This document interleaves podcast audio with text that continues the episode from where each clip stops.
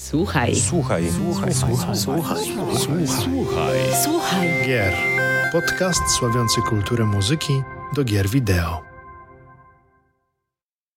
Dzień dobry, witam i dobry wieczór. Witam w kolejnym czterdziestym siódmym odcinku podcastu Słuchaj Gier, oficjalnego podcastu portalu Game Music kropka p l. Z tej strony witam Was Paweł Dębowski, a z drugiej strony... A jak zawsze sympatycznie kłania się w pas wasz oddany samuraj e, Mariusz Borkowski. Cześć. Cześć, witamy serdecznie. E, no, nagrywamy po dosyć e, dłuższej, niezapowiedzianej przez nas e, przerwie. Choć to podcast z... się pojawia za, e, za, zaraz po tym, o czym rozmawialiśmy, o problemie z muzyką do C R P G. Dokładnie. Tak, mniej więcej, tak jak Paweł mówi, tak, tak, nagrywamy tak, po mamy, dłuższej przerwie. Mamy, bez, mamy dłuższą przerwę, ale związana była z kilkoma rzeczami.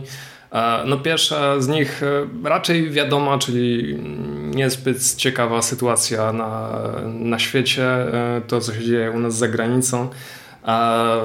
Słuchajcie, nie przedłużając, mogę jedynie powiedzieć, my jako gracze też powinniśmy wspierać naszych sąsiadów jak tylko się da. Także wchodźcie na różnego rodzaju zbiórki, niezbiórki. Pomagajcie jak tylko możecie. Również trzymamy kciuki, żeby ta, ta, ta, ta sytuacja, sytuacja ta wojna się skończyła jak najszybciej. Tak bo... Niemniej jednak z uśmiechem na twarzy patrzymy w przyszłość, że wszystko będzie dobrze. Dokładnie. Dokładnie. A, I też, też nagrywamy dla was, żeby umilić wam czas, za co wam serdecznie dziękujemy, że właśnie poświęcacie Dokładnie. nam ten czas. Bardzo serdecznie wam za to dziękujemy i pamiętajcie, dbajcie o siebie i dbajcie o najbliższych. No i dbajcie również, to też jest bardzo ważne, o swoje zdrowie, również psychiczne. To jest, to jest, to jest, to jest klucz. A drugi powód jest taki, że ten odcinek nagrywamy jakoś no ze dwa tygodnie, dobrze ja liczę? Tak, chyba ze dwa tygodnie tak. po Game Music Festival, który miał miejsce w Londynie. Także musieliśmy trochę nabrać, nabrać siły, ogarnąć się i dopiero wtedy mogliśmy ruszyć z jakimikolwiek nagraniem. Bo się działo, z Pawłem byliśmy i będziemy też niebawem rozmawiać z naszymi specjalnymi gośćmi o festiwalu w Londynie, bo sądzę, że jest o czym rozmawiać. Oj, dokładnie. Się działo, się, działo się dużo rzeczy. Ci, którzy nie byli, niech, ża- niech żałują. To tylko no. tyle, tyle mogę powiedzieć na ten moment. Powiem A... tak, działo się i też jakby rozumiem niektóre osoby, które zdecydowały się nie przylecieć. Dla mnie to jest w pełni zrozumiałe. Nie, nie ma usprawiedliwienia. Nie, no było, były naprawdę osoby z, nawet ze Stanów Zjednoczonych, nasi stali goście festiwalu, między innymi też z Polski, były osoby z Francji, z innych z zakątków Europy, tak więc jeżeli nas słuchacie i byliście na, na festiwalu, bardzo serdecznie kłaniamy się w pas i dziękujemy, że zdecydowaliście się z nami świętować muzykę do gier na żywo. Dokładnie, bardzo wam serdecznie dziękujemy. No dobra, jedziemy z tematem, nagrywamy kolejny odcinek, dosyć szczególny bym powiedział, tak, bo też, też dotyczy... U progu, bardzo... progu pewnej ważnej premiery, prawdę mówiąc ten odcinek pojawia się w, premi... w, w trakcie premiery, premiery. W, w dniu tak, premiery, dokładnie. tak. O, o, o grze, o której dzisiaj będziemy rozmawiać w sumie o całej serii. Będziemy o całej rozmawiać serii, i o dokładnie, muzyce, która obchodzi, tak. obchodzi w tym roku swoje duże święto, ale zanim do tego dojdziemy, tradycyjnie Mariusz, co u ciebie było słychać? A, Pawle, ja po prostu jestem przeszczęśliwy, tak więc do mojej skromnej biblioteki płytowej trafiła pozycja Soul Edge Original Soundtrack Canned mm, Super Session. Okay. Masumi Ito, Akihata, Yoshiko Ito, Taku Iwasaki i e, Batunmaru. No, powiem tak, na pozyskanie tego albumu czekałem połowę swojego życia. No serio, jest to no, takie nie tylko nostal- taka nostalgiczna podróż do czasów, kiedy no, będąc nastolatkiem zagrywałem na konsoli Sony PlayStation i a również jako ówczesny fan marki Soul Edge, Soul Blade. No w skrócie o samej płycie mogę powiedzieć, że jest to no, taka kompilacja utworów pochodzących z gry, no ale w aranżacjach wykonanych przez sesyjnych muzyków. No i tak... Y- Na albumie usłyszymy wiele gatunków muzycznych, począwszy od rocka progresywnego po instrumenty dalekiej Azji, ale tak jednym zdaniem no to jest taka obowiązkowa pozycja dla każdego sympatyka marki Soul, Soul Calibur. W, w, wówczas to było, była pierwsza odsłona Soul Edge, Soul Blade na, na zachodzie. No i też jakby chciałbym z tego miejsca podziękować naszej koleżance Freak Chicken z Discorda Game Music no za pomoc w zdobyciu tego, tego albumu, tak więc bardzo Ci serdecznie dziękuję, że się udało i bardzo zachęcam do odsłuchania tej płyty. Jeżeli chodzi o drugi album, to nie będzie związane z grami wideo, mianowicie chodzi o Lillie Mae, o Other Girls. A no na artystkę natrafiłem całkiem przypadkiem jakieś dwa lata temu, kiedy zacząłem się interesować w, wytwórnią muzyczną Jacka White'a, no którego celem jest takie promowanie lokalnych artyst, artystów.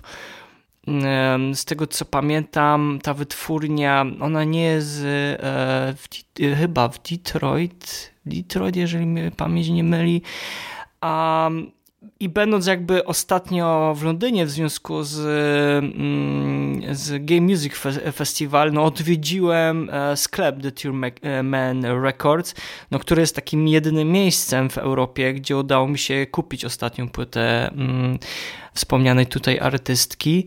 No i sam album to takie jest połączenie gatunków współczesnego country z muzyką folkową, no a momentami artystka sięga nawet po rock.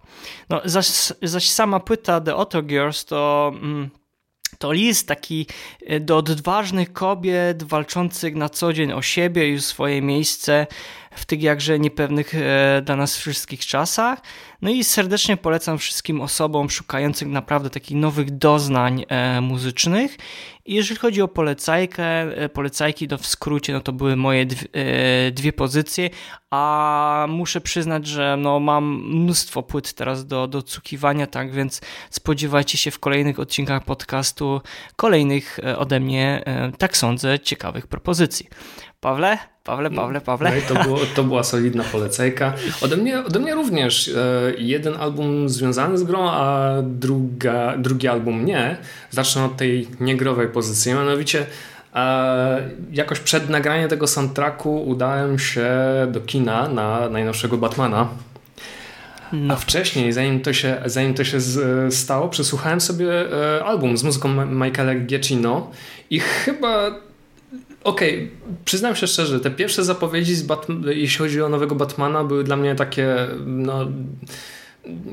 Znajdowało się to u mnie pod takim sceptyczne, wielkim znakiem zapytania. Tak, by, by, mhm. byłem sceptyczny, to wszystko znajdowało się tak pod takim dużym znakiem zapytania, czy to rzeczywiście wyjdzie, czy nie.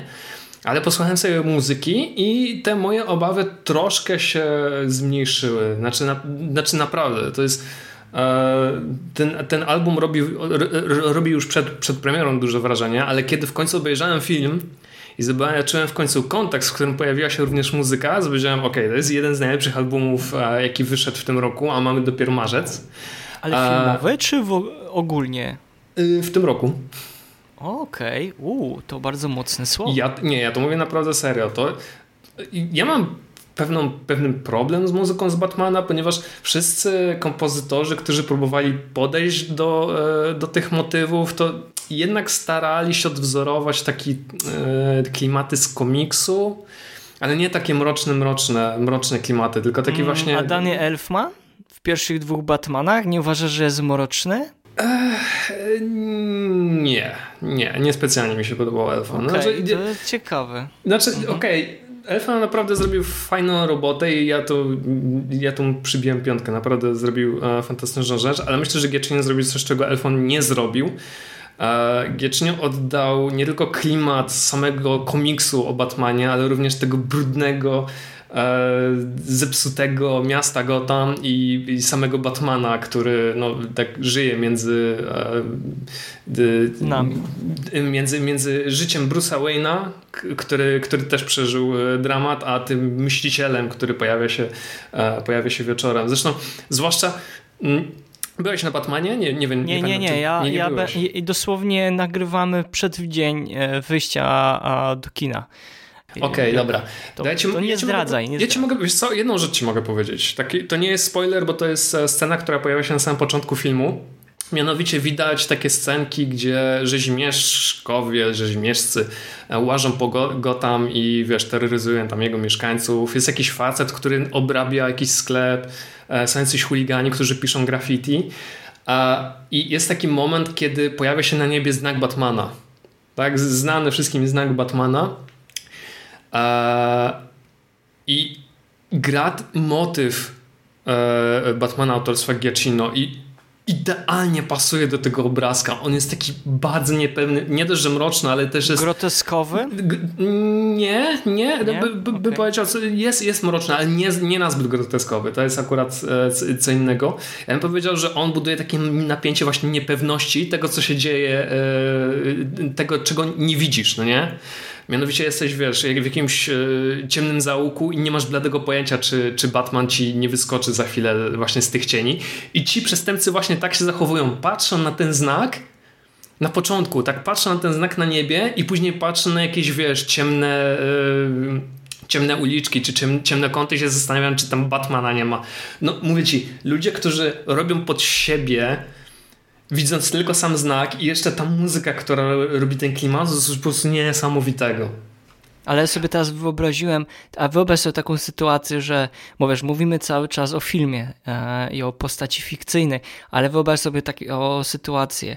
Jesteś w realnym, e, w realnym świecie, e, faktycznie... Mm, te bandziory tam widzą ten znak, ale nie mają tej muzyki, wiesz, jest taka cisza, jest taka cisza ulica, wiesz, i...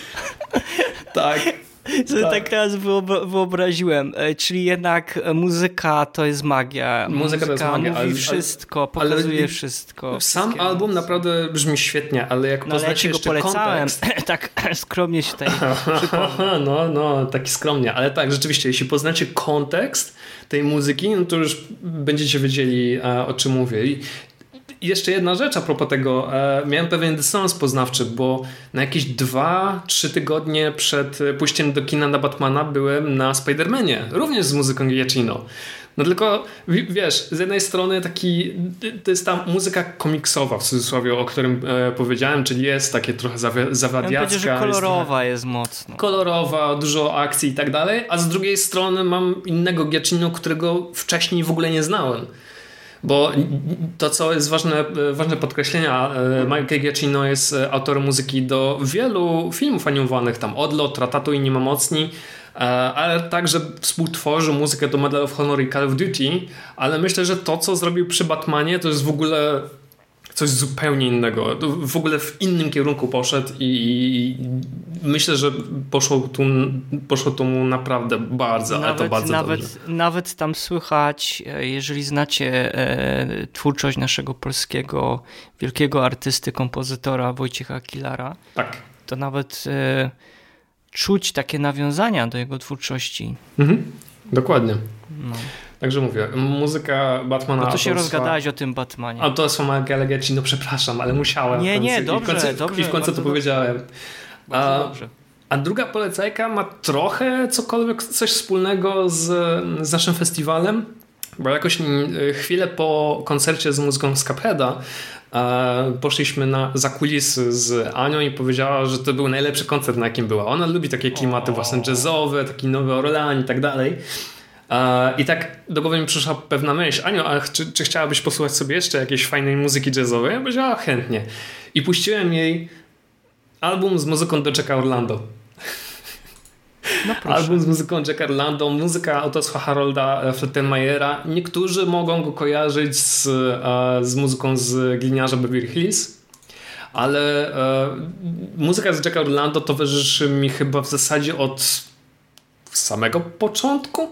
Kiedy pierwszy, w pierwszy raz tę e, grę zagrałem, jest tam smooth jazz, jest trochę ten e, klimat chicagowskiego jazzu, e, to jest coś, jeszcze coś, coś nowego, e, ale naprawdę ja powracam do tego soundtracku tak często, jak to, jak to jest tylko możliwe i bardzo, ale to bardzo bym chciał, żeby zagrać kiedykolwiek e, w grę, która miałaby porównywalną muzykę, porównywalny klimat, e, taki, takiego, wiesz, jazz e, połączony z klimatami noir. No, coś tam próbowano zrobić w przypadku L A Noir, ale to nie było to samo, przykro mi. Dla mnie jednak muzyka z Jack Orlando znajduje się na samej, na samej topce, jeśli chodzi o, o tego typu gry. Rozgadaliśmy się strasznie, ale mamy duży temat do przegadania mm, z, i to bardzo, bardzo ważny temat, ponieważ w tym roku swoje trzydziestolecie obchodzi nasz mały różowy kumpel, mianowicie Kirby. Taka kuleczka, taka, taka bardzo kuleczka. Sympatyczna kuleczka. Kuleczka, bardzo, bardzo ja rozładowana. Bym, ja bym bardzo... jeszcze taki wstęp zrobił, bo a, d, do naszych drogich słuchaczek, słuchaczy i też widzów na, na YouTubie, bo czasami też dochodzą do nas takie komentarze, że może przesadzamy faktycznie z tymi e, japońskimi produkcjami, że o nich e, rozma, rozmawiamy. No, staramy się z Pawłem tutaj znaleźć ten balans, tak? Bo też wiemy, że wśród naszych e, słuchaczy i też widzów są osoby, które się wychowywały na tej japońskich, japońskich produkcjach i też równocześnie na tej muzyce i staramy się ten balans, dlatego też musimy, musimy o jednej rzeczy pamiętać, że raczej być może niektóre osoby się z tym nie zgodzą, ale prawda jest taka, że kolebką muzyki do gier to jest Japonia. Mhm. Oni tutaj zainspirowali Zachód, który ewidentnie teraz widać, jak to wygląda, jaki jest balans. Oni jakby stworzy, stworzyli ten cały, nie wiem, jeżeli to można nazwać taki gatunek, jak się zwie, muzyka do gier. Oni są jako jedynymi, którzy produkują na skalę światową muzykę do gier na nośnikach fizycznych w dalszym ciągu. No, a, no i dlatego też rozmawiamy, wracamy czasami do tych marek japońskich, żeby troszeczkę poedukować, opowiedzieć i zachęcić do przesłuchania tych produkcji, bo uważamy z Pawłem zawsze, że warto im poświęcić czas. No i też widać teraz, jak troszeczkę ten rynek japońskich gier, który podupadł, niektóre produkcje starają się podnieść tego giganta z nóg. No, z jakim wynikiem to sami chyba widzimy. I niestety też to trochę się przekłada na muzykę, która, mm.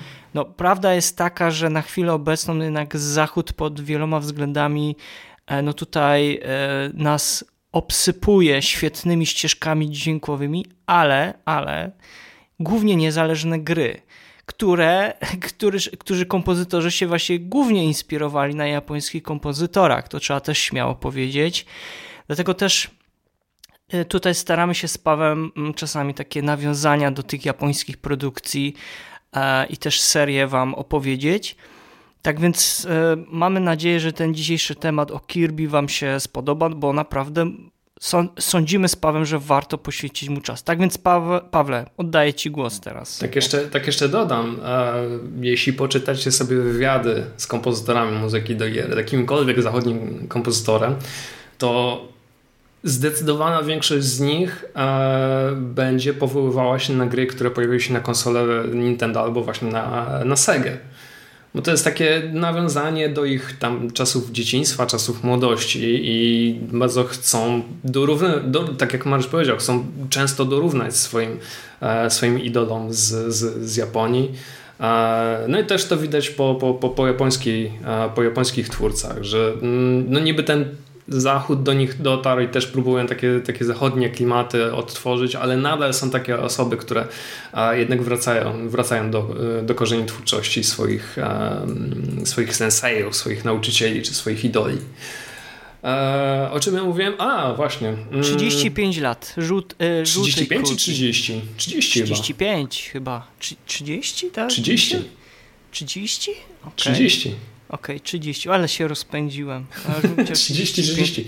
Pamiętam, pamiętam, bo y, kilka lat temu dosłownie y, obchodziliśmy dwudziestopięciolecie Kirby'ego tak, i wtedy tak, był, był koncert nawet. Koncert, tak. Mhm, dokładnie. Zresztą teraz będzie, tak? Tak, o, właśnie o tym chciałem powiedzieć. Jest y, wiele, wiele powodów, o których właśnie będziemy rozmawiać o Kirby. Pierwszym jest właśnie to, że w sierpniu odbędzie się koncert z muzyką z Kirby'ego na trzydziestolecie. Koncert, co jest ważne, będzie dostępny na żywo, online, więc każdy będzie mógł sobie ten koncert obejrzeć. Myślę, że trochę poszli w ślady Segi, która zrobiła na trzydziestolecie Sonika podobny koncert. W końcu A... ktoś e, pomyślał, że. W końcu jak, ktoś pomyślał, jak, tak. Jak bo... powinno się. Znaczy, gdzie, jeśli... gdzie, są, gdzie są moje koncerty z Marianami i Zelda? Właśnie, Nintendo. właśnie. Jeśli, jeśli, patrz, jeśli zobaczycie sobie na to, jak wyglądały te okrągłe rocznice innych e, tytułów e, od Nintendo, czyli właśnie Mario, The Legend of Zelda czy Ma- Metroid, no to możecie zobaczyć, że w przypadku Kirby'ego w końcu ktoś rzeczywiście poszedł po rozum do głowy i powiedział: ej, warto byłoby zrobić coś więcej. Także koncert jest jednym z e, jednym z Takiego, tego typu y, działalności, ale druga rzecz, również warta wspomnienia, e, mianowicie e, w, w dniu, kiedy będziecie słuchać tego, tego odcinka, e, swoją premierę będzie miało Kirby and the Forgotten Land na Nintendo Switch. E, mieliśmy okazję zagrać e, w demo i tutaj pytanie do ciebie, Mariusz, jak ty oceniasz wstępnie? Ale to czekaj, bo się tak zastanawiam. Aha, bo chcesz na razie, e, chciałbyś od tego za, e, za, zacząć. Co, tak, w skrócie. Mhm. Okej. Okay. Oczywiście to... jeszcze, jeszcze będziemy się odwoływać do Forgotten Land, ale tak na ten chwilę. W sumie chwilę, ja, się też, ja się też zastanawiam, Pawle, czy byśmy nie chcieli też zacząć od tego, czym jest tak naprawdę Kirby, bo zaczniemy jakby zagłębiać się w meandry tej postaci. A nasi słuchacze może nie wiedzą, kim jest Kirby, jak w ogóle cała geneza powstania, tak więc nie wiem, czy chcesz faktycznie, żebym zaczął od, od swoich tych, czy wolałbyś jednak e, e, zmienić tor e, pro, dzisiejsz, dzisiejszego odcinka i nie wiem, zacząć historii, tak myślę, nie wiem, no myślę, to myślę, od ciebie zostaje. Okej, okay, dobra. Uczciwe rzeczywiście. Możemy powiedzieć o tym, czym jest Kirby. Bo faktycznie, i... bo może nasi słuchacze i widzowie nie wiedzą, kim jest Kirby, chociaż sądzę... Co jest że... skandalem. Co jest skandalem. Tak, nadrabiajcie, nadrabiajcie po odcinku. Też sądzę, że warto byłoby i też byłoby to w, w porządku też dla osób, które mm-hmm. no nie, wie, nie wiedzą. No okej, okay, dobra. Co to jest? A to od samego początku Kirby jest to mm, platformówka. Jest to action platform. Tak, tak, tak chyba ten gatunek możemy nazwać. Jest to platformówka połączona z grą akcji. Side-scroller stworzony przez H A L Laboratory i wydany przez Nintendo. To jest ważne podkreślenia, bo jeśli chodzi o takie marki... Tak, bo oni jak... współpracowali, bo H A L Laboratory to jest takie niezależne studio i ono jakby współpracuje bezpośrednio. Dokładnie, bo takie marki jak Mario, Zelda i Metroid to oczywiście powstawały przez, przez Nintendo, Pan... natomiast Kirby jest twórczością H A L Laboratory. Których... A pamiętasz, kto powołał do życia Kirby'ego? Zawsze mi wyskakuje jego nazwisko. Okej, okay, to, to ja Zawsze powiem. mi wyskakuje jego to nazwisko. Ja to jest dramat. Słuchajcie, to jest w ogóle ciekawostka. W wieku dziewiętnastu lat, dziewiętnaście lat, tak. Masahiro Sakurai, tak, ojciec tak. Super Smasha, bro, stworzył, stworzył postać e, e, Kirby'ego. W ogóle się wzorowali na postaci e, Twinkle Popo. Mhm. Była taka postać w magazynie, była też taka róż, różowa poświata, taki duch yy, i oni się wzorowali. I a na przykład jeszcze ci jedno pytanie z, zadam. Czy kojarzysz może skąd, powsta- skąd nazwa Kirby'ego po, po, po, po, pojawiła się? S, y, taka legenda, że... Um, popraw mnie się, oczywiście, się, jeśli się pomylę, ale y, ich prawnik... Nie pamiętam, czy Nintendo, czy H A L nazywał się Kirby. Prawdopodobnie są różne wersje. Ja, ty znasz taką ja, wersję? Tak, ja, ja znam tą wersję, że tak, że prawnik Nintendo nazywał się, miał na nazwisko Kirby i pomógł im w, w, jednej, w jednej z większych spraw. A ja, pam, ja pamiętam... A nie, no a to nie... Czekaj, czekaj, czekaj. E, a, już wiem, o kogo ci cho, e, chodzi... Ta, e, Wtedy jak było z tym... Ki- z tym z Donkey Kongiem. Z Donkey Kongiem było. To, a jeszcze jedną inną słyszałem. Słyszałem o tym, że podobno, bo w Japonii była bardzo popularna marka, która się zajmowała produkcją odkurzaczy, która się nazywała Kirby Company. I zacznie przez to, że Kirby pochłania, bo te, też y, trzeba bardzo ważną rzecz zauważyć, że to nie jest taka zwykła różowa kulka, która sobie tam fruwa i sk- skacze. Ona pochłania. Ona, Ona pochłania jeść. Ustami wszystko. To jest huragan. To jest chodzący odkurzacz. Dosłownie. I, i mi się wydaje, że wiecie, no, każdy sobie dopowie inną wer- wersję, tak sądzę. I ciężko, nie ma jednej, jednej wersji. To jest no, pamiętajmy, że to był tysiąc, pierwsza gra pojawiła się w tysiąc dziewięćset dziewięćdziesiątym drugim roku. To był Kirby Dream Land, wspomniany na, właśnie przez... Na Game Boya. Mhm. Na, na Game Boya, dokładnie. I też jakby taki pomysł, z tego co pamiętam, był taki, że ta miała być gra taka łatwa, platformowa, dla nieskomplikowana, bo wiemy, że w tamtym okresie Mario, Mario już od dłuższego czasu panował, ale to była bardzo trudna gra. Tak, Mario był trudną grą, The Legend of Zelda wymagała też pewnego pomyślunku, no i Metroid to było jakieś nieporozumienie, bo miałeś mimo wszystko ogromną mapę, w cudzysłowie, którą też trzeba było odkrywać na różne sposoby. A Kirby miał być taką bardzo... ale to bardzo pra- prostą platformówką na zasadzie idź w prawo i wchłaniaj wszystko to, co się znajduje na twojej drodze. No, do, tak jak Paweł mówił, to tak właśnie było. No nie wiem, no sądzę, że tak w skrócie to jest, wystarczy, jeżeli chcieli. No i też trzeba pamiętać, osiem szesnastobitowa to była gra. E, nie wiem... Mm, czy jest coś jeszcze warto tutaj do powiedzenia? No myślę, że tutaj w trakcie całego odcinka będziemy da- dalej rozwi- Dokładnie, rozwijać. Dokładnie, bo mamy do omówienia trzydzieści lat, mimo wszystko no. Kirby'ego, tej małej różowej kuleczki. A szczególnie też pod kątem muzyki. I właśnie dokładnie. Tutaj, no, ale to o muzyce za chwilę będziemy rozmawiać pa- to, z Pawłem. To, dokładnie, to za, chwilę o, to za chwilę o tym, ale zanim przejdziemy oczywiście do omawiania wszystkich prawie gier z Kirby'm, oczywiście z tej głównej osi czasu, bo gdybyśmy mieli jeszcze ob- obgadywać wszystkie spin to no, poświęcilibyśmy na to jakieś pięć godzin. Ale tu cię, do ciebie mam pytanie, Mariusz, jak twoja przygoda z Kirbym się zaczęła tradycyjnie?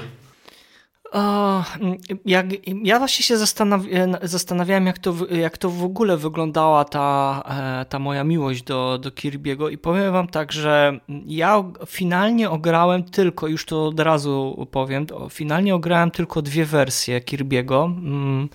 Pozostałe no ominąłem, bo to był taki okres, kiedy jeżeli jak się już Sony PlayStation pojawiło, to niestety moje oczy były zwrócone ku jednej konsoli i no niestety Nintendo sześćdziesiąt cztery ominąłem wszystkie praktycznie gry i tak samo na Nintendo Wii.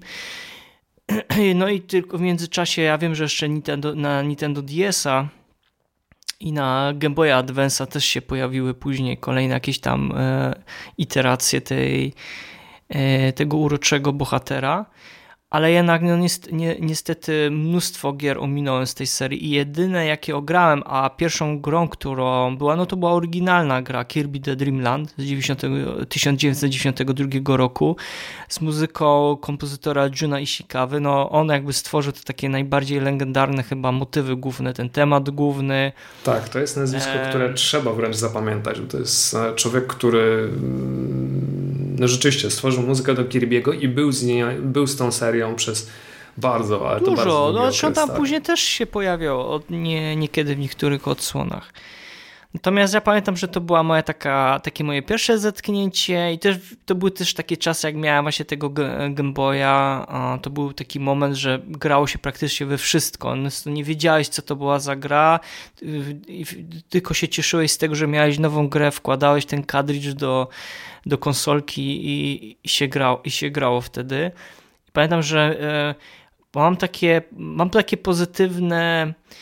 Starałem się właśnie, przygotowując się do tego odcinka, wrócić trochę wstecz i pamiętam, że mam takie pozytywne wspomnienia, ponieważ um, tak jak bardzo lubiłem Super Mario Land a, i dalej uważam, że to jest jedna z moich ulubionych platformowych gier, no to Kirby mnie oczarował no, samą postacią, tak, i tymi elementami, które no, wcześniej no, nigdzie nie były jakby wyeksponowane, tak, że ta postać tak latała bez używania jakichś przedmiotów dodatkowych, wchłaniała te postacie i je wypluwała. Tak, czyli jednym słowem to był, był taki chodzo, chodząca broń z nieskończoną amunicją. I pamiętam, że ta gra, gra, ta gra była dosyć łatwa, ale później jak się ją skończyło, to odblokowywało, odblokowywało się ten tryb trudniejszy, no i wtedy już faktycznie gra trochę pokazywała ci palcem, że to już tak niełatwo będzie teraz. Teraz mam bardzo miłe, spo, mam bardzo miłe wspomnienia związane z tą pierwszą odsłoną, tą odsłoną taką oryginalną, No i w związku z tym też samą, samą muzyką, bo nawet do dzisiaj pamiętam ten temat główny.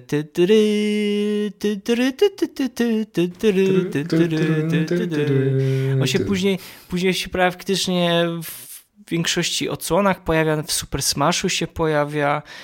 No i później jeszcze jest ten taki temat zwieńczający wygraną, tak? Tak, i wtedy Kirby sobie tańczy. Dokładnie, Kirby sobie tańczy. Tam no plus jeszcze jest motyw z, z królem D D D na przykład, też się pojawił w kilku, w ki, w kilku eee, grach.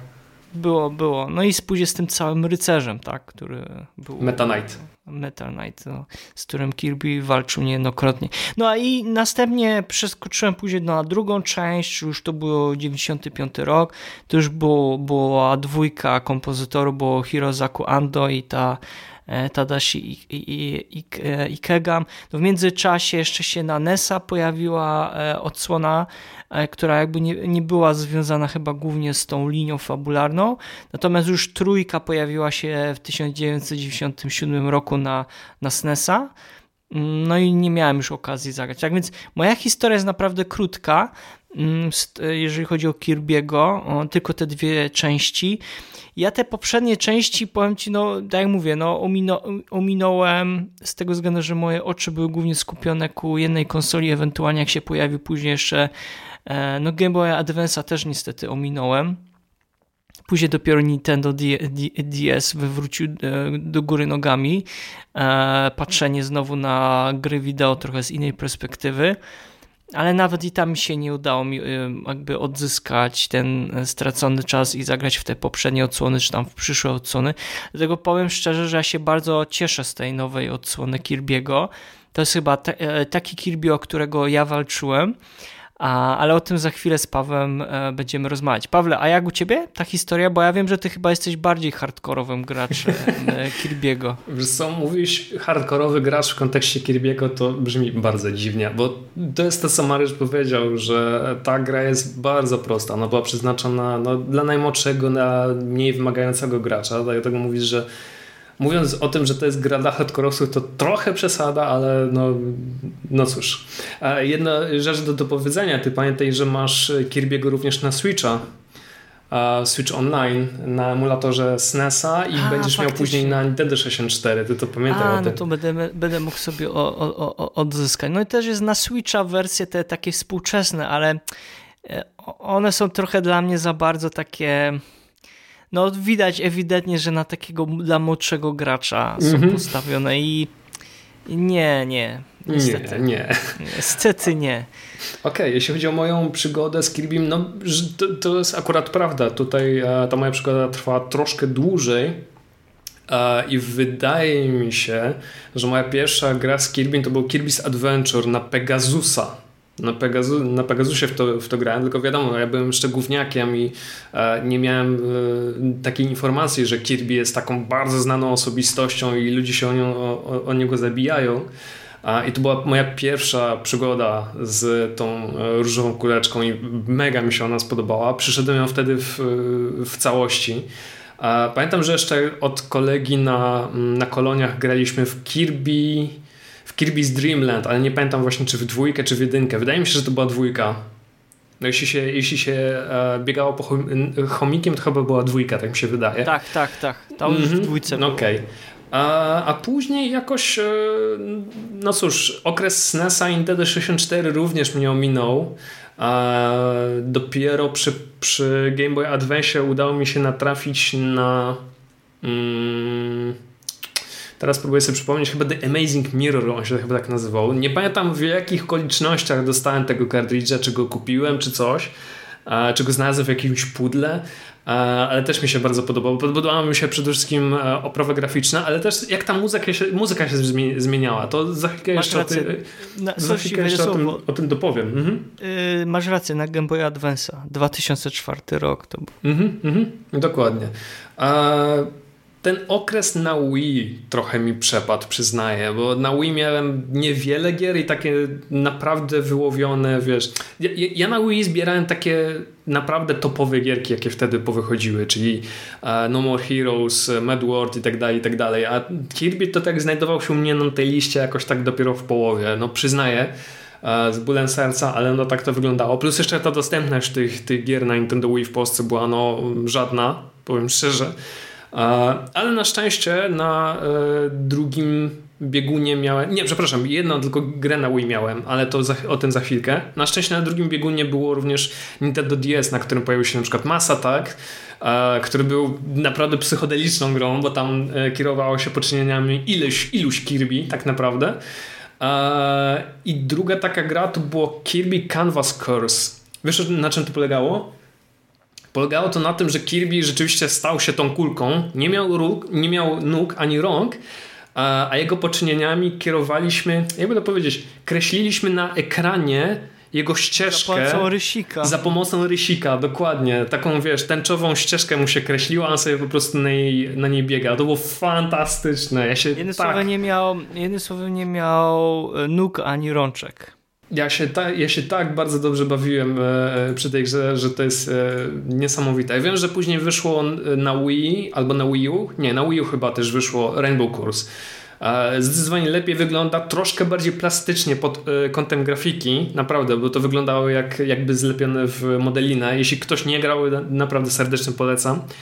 E, I jeden taki tytuł na Wii, o którym e, wspomniałem, który, mia, który miałem, w którym grałem, to było Kirby's Epic Yarn. Powiem tak, słodkość wydobywająca się z tej gry sprawiała, że aż mnie zęby zabolały. A, bo to było włóczko, że to, zap- że to włóczko, włócz, tak. Świat cały, włóczki, okay. cały, świat, cały świat zbudowany na jakichś materiałach e, do szycia, z włóczki. No było po prostu przepiękne, przesłodkie i było takie, o Jezus.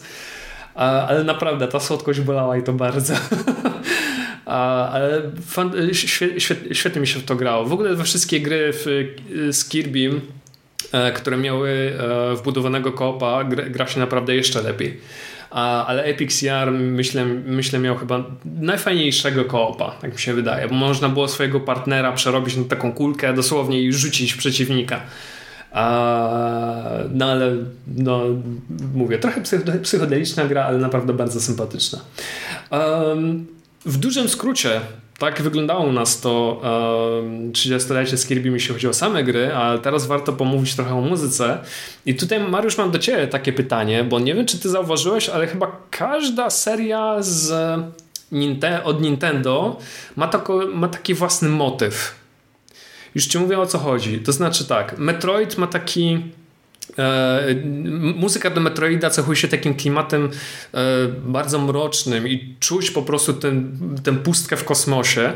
E, muzyka z The Legend of Zelda, no to jest typowa epicka, epicka przygoda. Mhm. A Mario to jest taka sympatyczna platformówka, taka bardzo, bardzo uniwersalna platformówka. Natomiast jeśli chodzi o gry z Kirby, i nie wiem, może ty też to zauważyłeś, może nie, ale ja to odbieram, że ta muzyka z gier z Kirby'ego bardzo nawiązuje do, do takich klimatów, nie wiem, takich marzeń sennych. Hmm, nie wiem, czy to, czy to zauważyłeś, że te delika- są takie delikatne te nuty mimo wszystko. No miejscami, w niektórych miejscach oczywiście czuć to zwiększone tempo, zwłaszcza podczas walki na przykład z bossami, ale przede wszystkim czuć ten jakiś taki spokój, jakąś taką radość, takie, no jakbyś jakbyś, jakbyś brał udział w jakimś, w jakimś śnie. Mhm. Czy ty też to, coś takiego odebrałeś?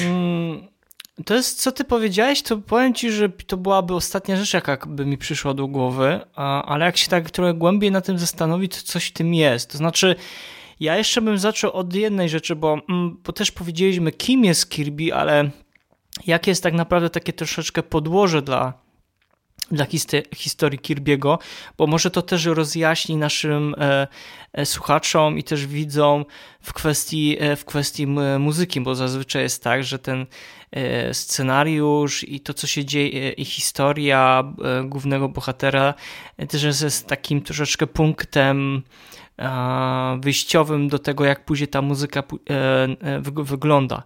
No też trzeba pamiętać o jednej rzeczy, że Kirby jest niemową.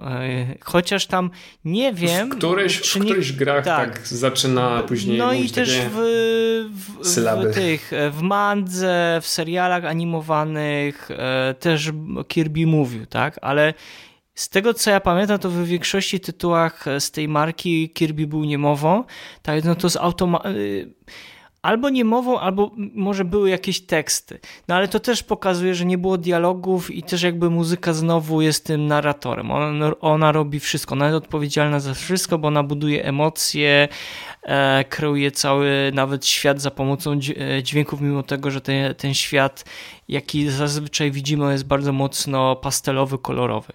Ja bym jeszcze tutaj coś dodał, że to jest w ogóle bardzo zabawna sytuacja, sytuacja no bo Kirby jest troszeczkę nastawiony dla młodszego grona widzów, graczy, ale mimo to sporo starszych graczy sięgnęło po tą grę, bo ona sprawia dużo przyjemności, dużo, dużo Friday. No i też za chwilę o tym... Jest takim od, odstresowywaczem. Tak, powiedzieć. Jest taką tą właśnie tą kuleczką, którą chwytamy w dłoni, żeby się odstresować w tym przypadku, to jest Kirby. A, ale nie, ja bym, ja bym dodał tutaj, że trzeba pamiętać o tym, że to się też dzieje, cała ta historia dzieje się Kirby'ego, że on sobie żyje gdzieś tam bardzo daleko wśród gwiazd na, na takiej dużej gwieździe niedaleko Ziemiku, czy taki może mały Piotruś, e, e, e, mały książę znaczy się. Mm, ta, no, planeta, ta planeta nazywa się Popstar i ma no, kształt ka, ka, wielkiej kraina gwiazdy. Marzeń, no, bo nazwijmy to, że ona jest taką krainą marzeń, e, mieszkańcy krainy snów. I tutaj właśnie chyba to jest nawiązanie do tego, co ty powiedziałeś, że ona jest troszeczkę taka Osp- może ospała to jest złe, złe, złe, złe słowo, no, ale gdzieś jest taka na kraina właśnie snu i jawy. Mhm, dokładnie. No. no i że to, wiecie, są ludzie sobie tam delikatnie żyją, spokojnie, aż nawiedzają ich jakieś dziwne stwory, porywają te wszystkie, wszystkich mieszkańców, porywają gwiazdki i Kirby jako bohater swojego ludu wyrusza pomóc, żeby odzyskać tak skradzio- skradzione gwiazdy i, i mieszkańców tej, tej wyspy czy tej planety. Um, I ty pytasz się mnie o muzykę. No, ja starałem się, powiem tak, ja starałem się, bo tak jak Paweł słusznie zauważył, tych gier było multum. Gdybyśmy się mieli tylko skupić na tej głównej linii fabularnej, no to i tak się tam znajdzie koło chyba dziesięciu pozycji, na które nie mamy dzisiaj czasu, żebyśmy omawiali, zresztą chyba nawet nie ma jakiegoś większego sensu, żebyśmy to robili, ale ja na przykład powiem tobie, że zamiast wiesz, odsłuchiwać od samego początku wszystkie ścieżki dźwiękowe, które zostały wydane lub nieoficjalnie opublikowane, to ja uznałem, że sięgnę po prostu po album z koncertu na dwudziestopięciolecie, który był wydany w dwa tysiące siedemnastym roku. I ja wiem, że one, ja wiem, że ja sobie zdaję z tego swojego sprawę, że one były nagrane z udziałem orkiestry symfo- symfonicznej, dosyć pokaźnych rozmiarów, no ale tam, tam są midle, midleje, one te aranżacje pokazują troszeczkę taki powiedzmy większy kontekst, jak ta muzyka zmieniała się na przestrzeni lat. I ja się na pewno mogę pod tym podpisać, co ty powiedziałeś, że faktycznie jest, nie jest to taka typowa gra, nie jest to taka typowa muzyka platformowa, bym to tak ujął.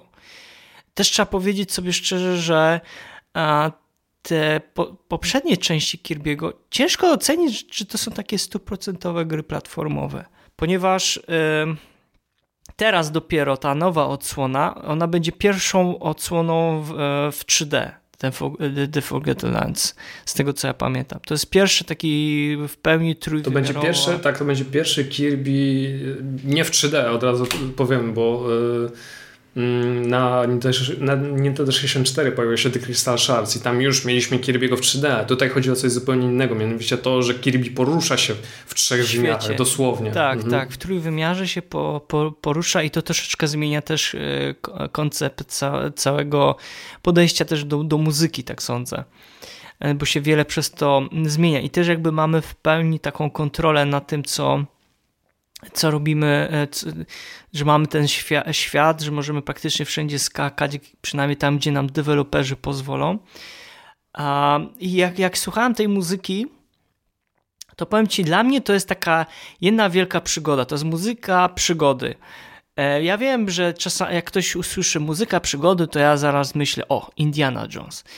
No, teoretycznie nie, bo yy, można powiedzieć tak i nie, bo z jednej strony nie mamy jakichś takich bardzo mocno wybijających się motywów głównych, heroiczne tematy, które mają nas popychać do przodu. No tam nie ma, nie ma takiego motywu ale The Legend of Zelda. Tak, no nie ma, nie ma. Nie ma, ale... to jest coś zupełnie innego.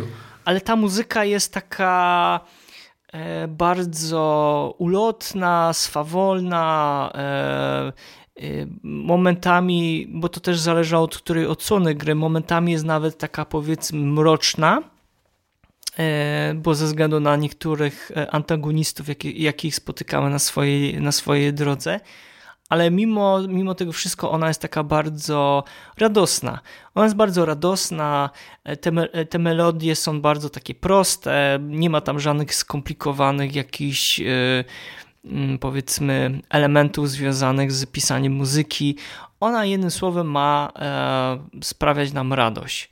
I to, to, co Paweł powiedział przed chwilą, że ona jest troszeczkę taka jakby wyciągnięta ze snu, to owszem jest tak, bo są niektóre takie utwory, które faktycznie tak brzmią, ale jak ja bym miał, wiesz, po, po, po powiedzieć i podsumować, jak ona się zmieniała na przestrzeni lat, to powiem ci szczerze, że ona się zbytnio nie, zmieni, nie zmieniała.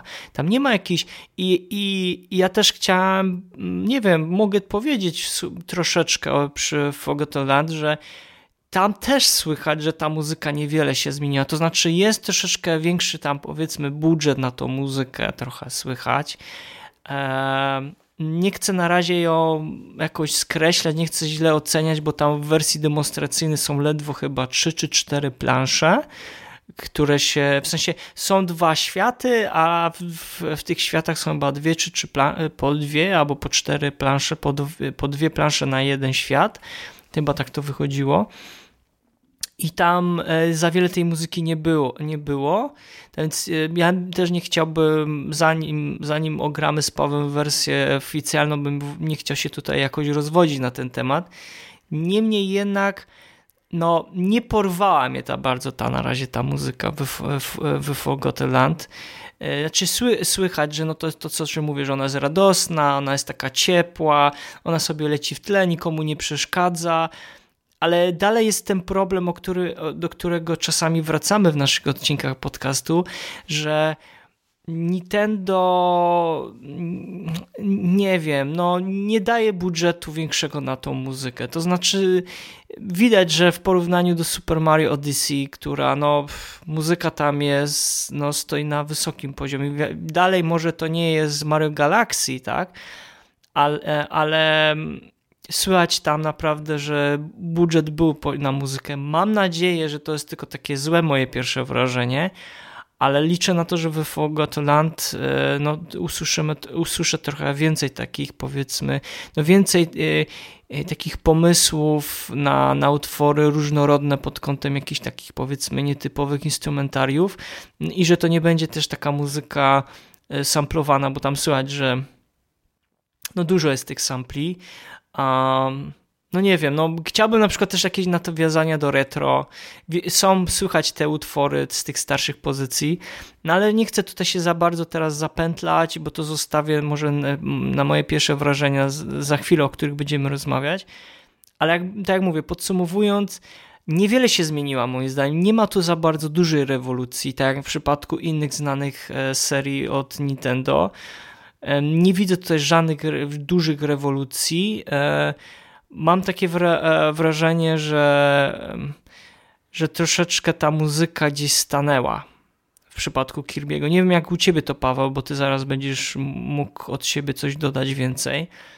Oczywiście to nie jest jakiś zarzut, bo ta muzyka, tą muzykę się dalej bardzo dobrze słucha, ale może to, że jest też powód tego, że ciężko... Ciężko tą postać było w jakiś sposób ulepić na coś lepszego, znaczy na coś, nie wiem, coś, co by, nie wiem, może by zmieniło w tej serii. Moim zdaniem te For- Forgotten Land może dużo zmienić, ale w przypadku tych poprzednich części to widzieliśmy, że tam raz graliśmy włóczką, raz graliśmy Kirbym, który nie ma rączek ani nóżek, czyli jednym słowem kulką graliśmy. No było mnóstwo różnych pomysłów, ale jakby ta konwencja zawsze była ta sama, tak?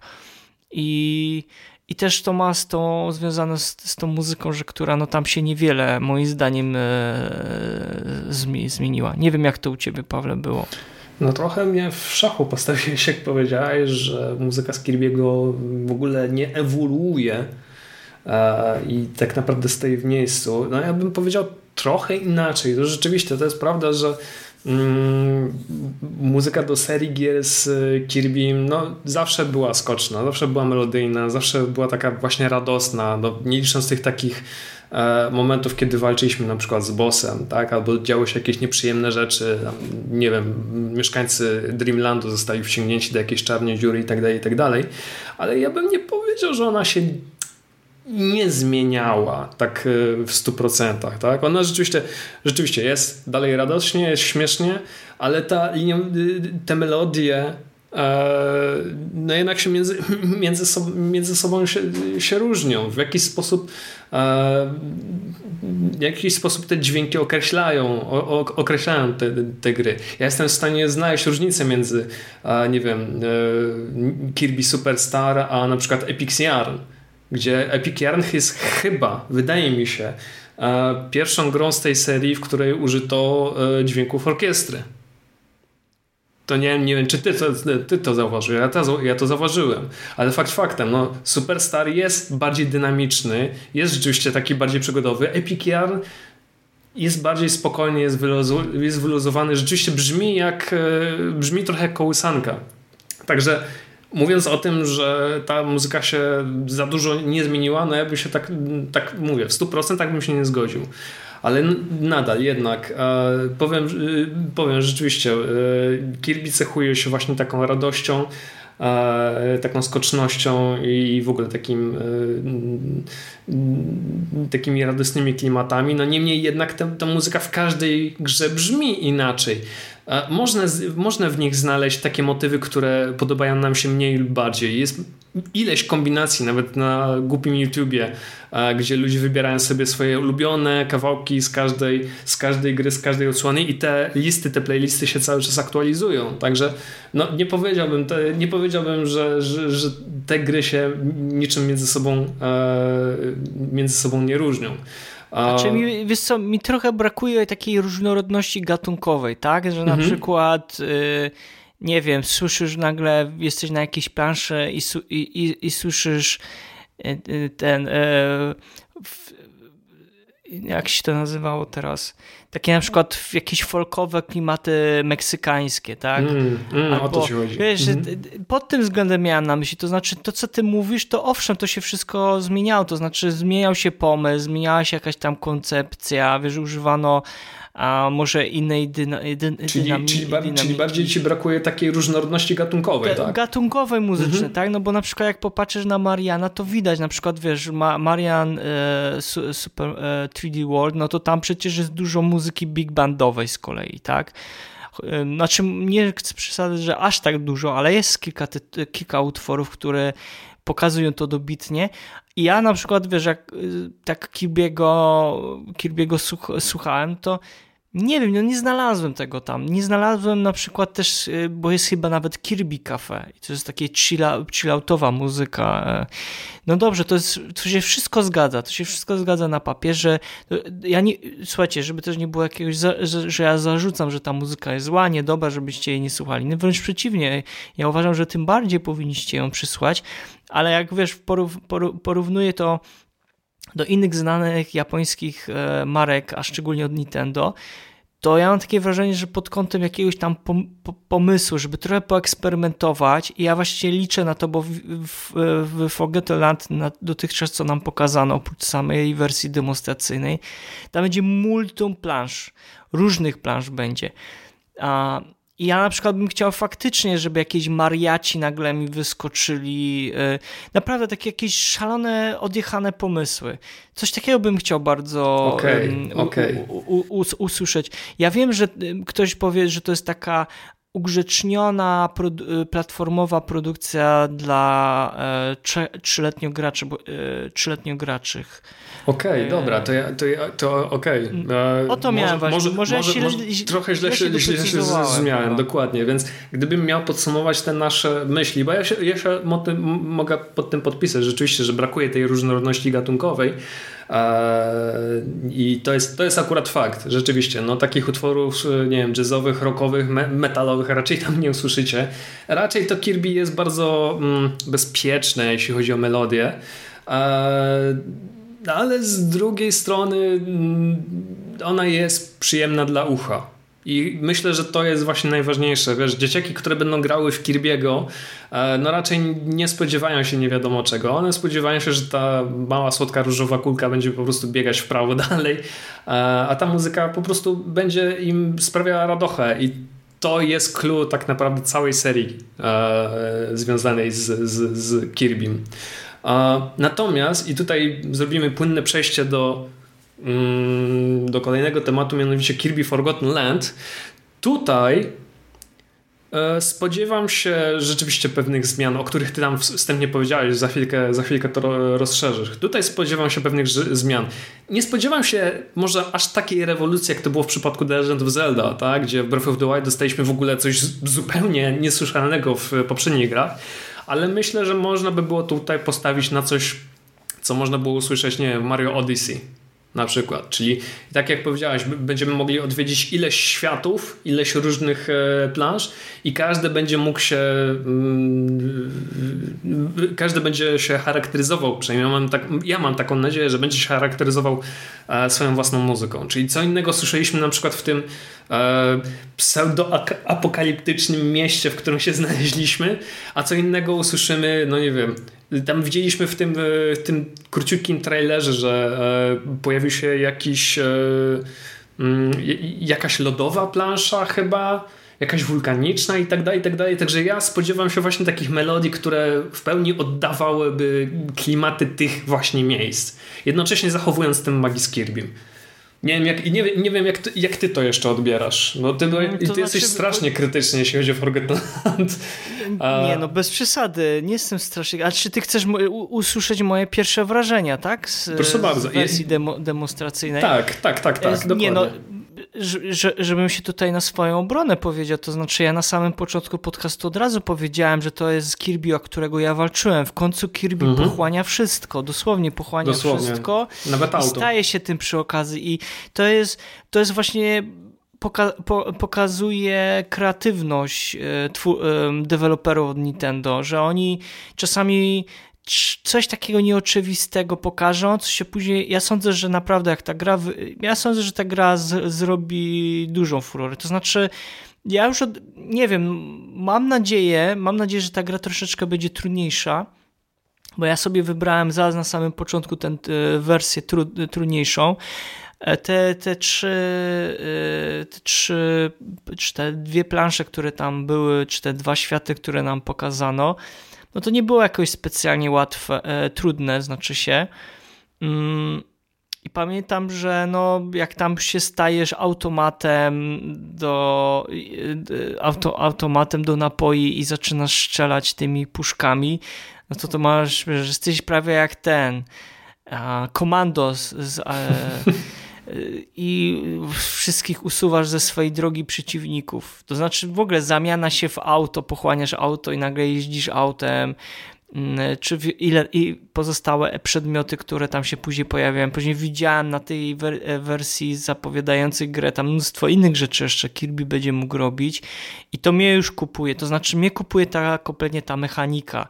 Tylko ja mam tylko na- mam taką nadzieję, że ta mechanika będzie w pełni tam wykorzystywana, bo na razie na wersji demonstracyjnej to faktycznie wyglądało tak, że jak się zamienisz auto, to dzięki temu możesz otworzyć sobie drogę, przejście do innych jakichś miejsc planszy, czy na przykład w przypadku pachołka możesz sobie odblokować strumień wody, który cię tam, nie wiem, wybije do góry. Tak więc ja mam nadzieję, że mnóstwo będzie takich rzeczy poukrywanych i za pomocą tych nowych, jakich powiedzmy elementów tej gry to pozwoli nam doznać taką większą interaktywność tej gry planszowej, bo jak na przykład Super Mario, Mario Odyssey znowu do góry nogami trochę wywrócił myślenie o grach platformowych, bo tam dzięki tej czapce, na której yy, głowie Mario nosi i możesz zamieniać się w różnego, jak rzucisz, to się zamieniasz w postać, w, w którą, na którą ta czapka opada na głowę danego na przykład jakiejś tam postaci, choćby nawet dinozaurem możesz być, to moim zdaniem to bardzo dużo zmieniło i tak w przypadku mi się wydaje, że Kirby'ego to jest ten trochę sam pomysł, dlatego ja liczę na to, że faktycznie te elementy będzie można później wykorzystać. Ja się bardzo dobrze bawiłem, mimo tego, że była gra łatwa. Mam nadzieję, że będzie troszeczkę odrobinę tru, tru, trudniejsze. Nie mówię, żebym zaraz rzucał padem, jak, jak ktoś gra w Elden Ringa, ale żeby faktycznie momentami czuć jednak, że, że ta gra trochę ci y, y, pokazuje palcem, że nie będzie tak łatwo. No i też dużo sądzę, że będzie pokrywane jakichś sekretów i dzięki właśnie tym umiejętnościom to nam pozwoli je odkrywać. Natomiast jeżeli chodzi o samą muzykę, nie zapadła mi jakoś za bardzo w, w głowie, to znaczy ona sobie tam leci i się boję tego, że, że ta muzyka może być niestety takim trochę tłem. To znaczy ona tam nie będzie odgrywała jakiejś tam większej roli, tego się obawiam. Oprócz jednego oczywiście bardzo znanego motywu zwycięstwa, jak Kirby tańczy, jak pokona danego jakiegoś tam powiedzmy bossa. Dlatego ja mam nadzieję, mam nadzieję, że usłyszę jakieś popularne, znane tematy, może w, w nowych jakichś powiedzmy nietypowych aranżacjach i też to, co, o czym tobie mówiłem przed chwilą i naszym słuchaczkom, słuchaczom i też widzom, że bardzo bym sobie życzył tego, żeby ta muzyka troszeczkę poszła o jeden krok dalej, że mam nadzieję, że kompozytorzy troszeczkę mieli e, Wie, wie, więcej możliwości pod kątem eksperymentów i faktycznie będę mógł tych mariachi albo jakąś taką muzykę folkową gdzieś tam usłyszeć. Mm, no nie wiem, bo na razie sądzę, że ja na pewno w to zagram na bank, e, preorder już złożony. Paweł zresztą będzie pisał też recenzję. Mm, tak więc ja, ja, wiesz, ja na razie mam zielone światło dla tej gry. Na razie specjalnie zrobię sobie przerwę od Elden Ringa, żeby zagrać w Kirby'ego. No i czekam cierpliwie. Czekam. Nawet, wiesz, nawet Triangle Strategy nie, nie, nie, nie ruszyłem, bo wiem, że to jest kolejna gra, która pochłonie mnie na kilkadziesiąt godzin. Ty teraz to grywasz, bo będziesz recenzował ścieżkę dźwiękową, więc prawdopodobnie przy którymś podcaście może będziesz już mógł coś powiedzieć o muzyce. Ale Kirby na razie pod kątem tej nowej odsłony Forgotten Land ja jestem jak, na ta- ja jestem jak najbardziej na tak. Dobra. No teraz moje zdanie jest takie, jeśli chodzi o Kirby Forgotten Lands, to są takie zmiany, których oczekiwałem od dawna. Bądźmy szczerzy, formuła Kirby'ego pod tytułem idź w prawo i zjadaj co się da, no troszkę się... Zestarzała. Troszkę się zestarzała i wypadało zrobić pewne zmiany. Dlatego na początku myślałem, że wyjdzie, wyjdzie na Switcha kolejny Kirby, no to znowu będzie to kolejny platformer, taki typowy platformer, a tutaj poszli w taką stronę, w którą poszło Super Mario sześćdziesiąt cztery, Mario Galaxy i Odyssey i to jest dla mnie największy plus. Naprawdę, jeśli jak zagrałem w to demko Kirby'ego, ja byłem zachwycony, że miałem taką pełną, prawie pełną dowolność tego, żeby się poruszać w wiele stron. Również ten system zjadania, w cudzysłowie zjadania różnych rzeczy, dzięki którym możemy odblokowywać i odkrywać różne tajemnice, to jest po prostu fantastyczna rzecz. I nawet nie przeszkadza mi to, że to jest tytuł aż za łatwy, jeśli mamy cztery. Przez ostatnie x lat ogrywałem różne ty- tytuły, które były dla mnie no, wymagające, nawet trochę za bardzo. No również ostatni rok był dla mnie taki no, dosyć intensywny, więc takie tytuły jak ten bardzo mi się przyda na, odstresu- na odstresowanie. Um, I trzymam kciuki, żeby, żeby to się udało. Myślę, że to się uda. Nintendo jest mistrzem, jeśli chodzi o gameplaye i e, o game design, więc e, tutaj akurat nie mam się czego aż za bardzo obawiać. Natomiast jeśli chodzi o muzykę, to, to jest to co, to, co powtórzę. Ja nadal liczę na tę magię Kirby'ego e, z jednej strony, z drugiej strony jednak rzeczywiście fajnie by było, gdyby rzeczywiście trochę poeksperymentowali i pobawili się gatunkami różnymi. Ja przesłuchałem sobie tę muzykę w grze i brzmi naprawdę spoko, czuć jakąś, jakąś tą orkiestrację, niemniej jednak jest trochę tego za mało, abym wydał taki ostateczny wyrok, czy to jest e, dobrze, czy nie. No zobaczymy, jak to, jak to będzie wyglądało. Premiera już dzisiaj, czyli w momencie, kiedy opublikujemy ten e, publikujemy ten e, odcinek. Mario, tak e, kończąc powoli, bo się zbliżamy do końca, chciałbym Ciebie tak zapytać w kontekście tego, co działo się przez te ostatnie trzydzieści lat z Kirbym i to, co zobaczymy, mam nadzieję, w Forgotten Land. Chciałbym Cię zapytać o to, jak wyglądać będzie Twoim zdaniem przyszłość serii? To znaczy tak, bo ja się też zastanawiałem, przygotowując się do tego dzisiejszego podcastu, jak zobaczyłem te pytanie od Ciebie. To znaczy, jeżeli... Jeżeli Kirby, ten Forgotten Land odniesie sukces, a sądzę, że odniesie sukces, bo potrzebujemy teraz radosnych platformowych gier, żeby trochę nam oświeciło momentami te e, szare dni, to ja sądzę, że te, ta gra będzie kontynuowana. To znaczy będzie kontynuowana pod kątem chyba takiej formy. Może bardziej rozbudują. Ja nie mówię, że to będzie zaraz Kirby w otwartym świecie, gdzie trzeba będzie szukać znaczników a, i skakać z wieży. E, nie, ja sądzę, że Kirby, Kirby ma duży potencjał, ale to wszystko będzie uzależnione od tego, jak bardzo, o, o, o, jak bardzo będą chcieli twórcy z H A L Laboratory eksperymentować. Jeżeli gra odniesie sukces sprzedażowy, to sądzę, że oni dostaną zielone światło na produkcję kolejnej odsłony. Powiedzmy w takiej formie, jaką dzisiaj, czyli w dniu premiery, będziemy ogrywać.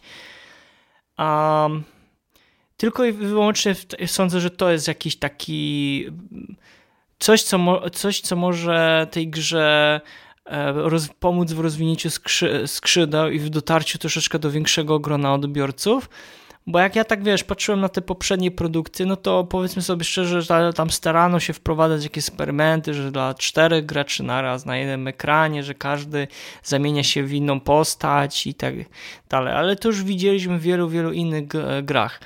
Ja sądzę, że, że tutaj ta gra Forgotten Land może faktycznie otworzyć drzwi i pokazać, że, Kir- że ta różowa kuleczka ma jeszcze w sobie wiele, duż- wiele ciekawych rzeczy do, do, że tak powiem, poukrywanych i do pokazania.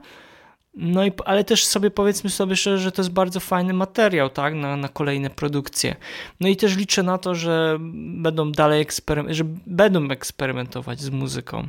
Tak więc mój pom- jakby moja taka jasna odpowiedź jest taka, jeżeli póki będą eksperymentować w taką stronę, jaką e, widzimy w Forgotten Land, no to jest duża szansa, że no ta seria będzie dalej się tam gdzieś powiedzmy rozwijała, tak?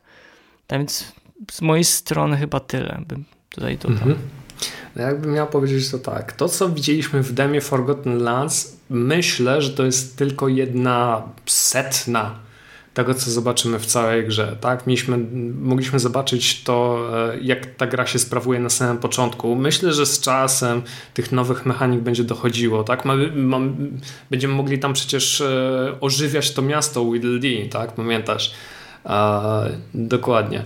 Więc myślę, że to nas czeka jeszcze pewnie, pewnie innych rzeczy. Hmm. Jeśli chodzi o tę przyszłość, to jest to, co ty powiedziałeś, że Forgotten Lands, myślę, jeśli się sprawdzi, jeśli osiągnie sukces, a myślę, że, że osiągnie, bo magia Kirby'ego jest widać e, duża i potężna i nie, nie zna żadnych granic. Jeśli no, sama to się... reakcja na koncert, tak? Na trzydziestolecie. O, dokładnie. Była... Sama reakcja była, była ogromna. I jeśli Forgotten Land rzeczywiście się uda, no to rzeczywiście otwiera to furtkę na dalsze eksperymenty, dalsze bawienie się formułą z Kirby. Natomiast jeśli chodzi o muzykę, no dalej liczymy na to, że chociaż nie wiem na ile, na ile to się, to się sprawdzi, dalej liczymy na to, że Nintendo w końcu sypnie groszem i da troszkę więcej pieniążków na powstanie lepszego soundtracku, fajniejszego. No mówię, Forgotten Lands na ten moment dla mnie brzmi dobrze. Jakąś tam orkiestrację słychać. No zobaczymy, jak to będzie wyglądało w, w dniu premiery. Najmniej jednak Nintendo, no dobrze by było, jakbyś trochę się postarał bardziej. Może, może tak to powiem. Stać na to. Wiesz ja mam co, takie, wiesz ja co, mam jakby, takie wrażenie, jakby... że oni nie mają oddziału, y, który się, departamentu, który się zajmuje takimi rzeczami, jeżeli chodzi o muzykę. Wiesz co, Audio dyrektora wiesz co, powiem to tak, wiesz co, powiem to tak. Nie spodziewałem się rewolucji po tej grze. Yy, raczej chciałem, żeby yy, dalej szło tą samą linią, którą yy, idzie od trzydziestu lat.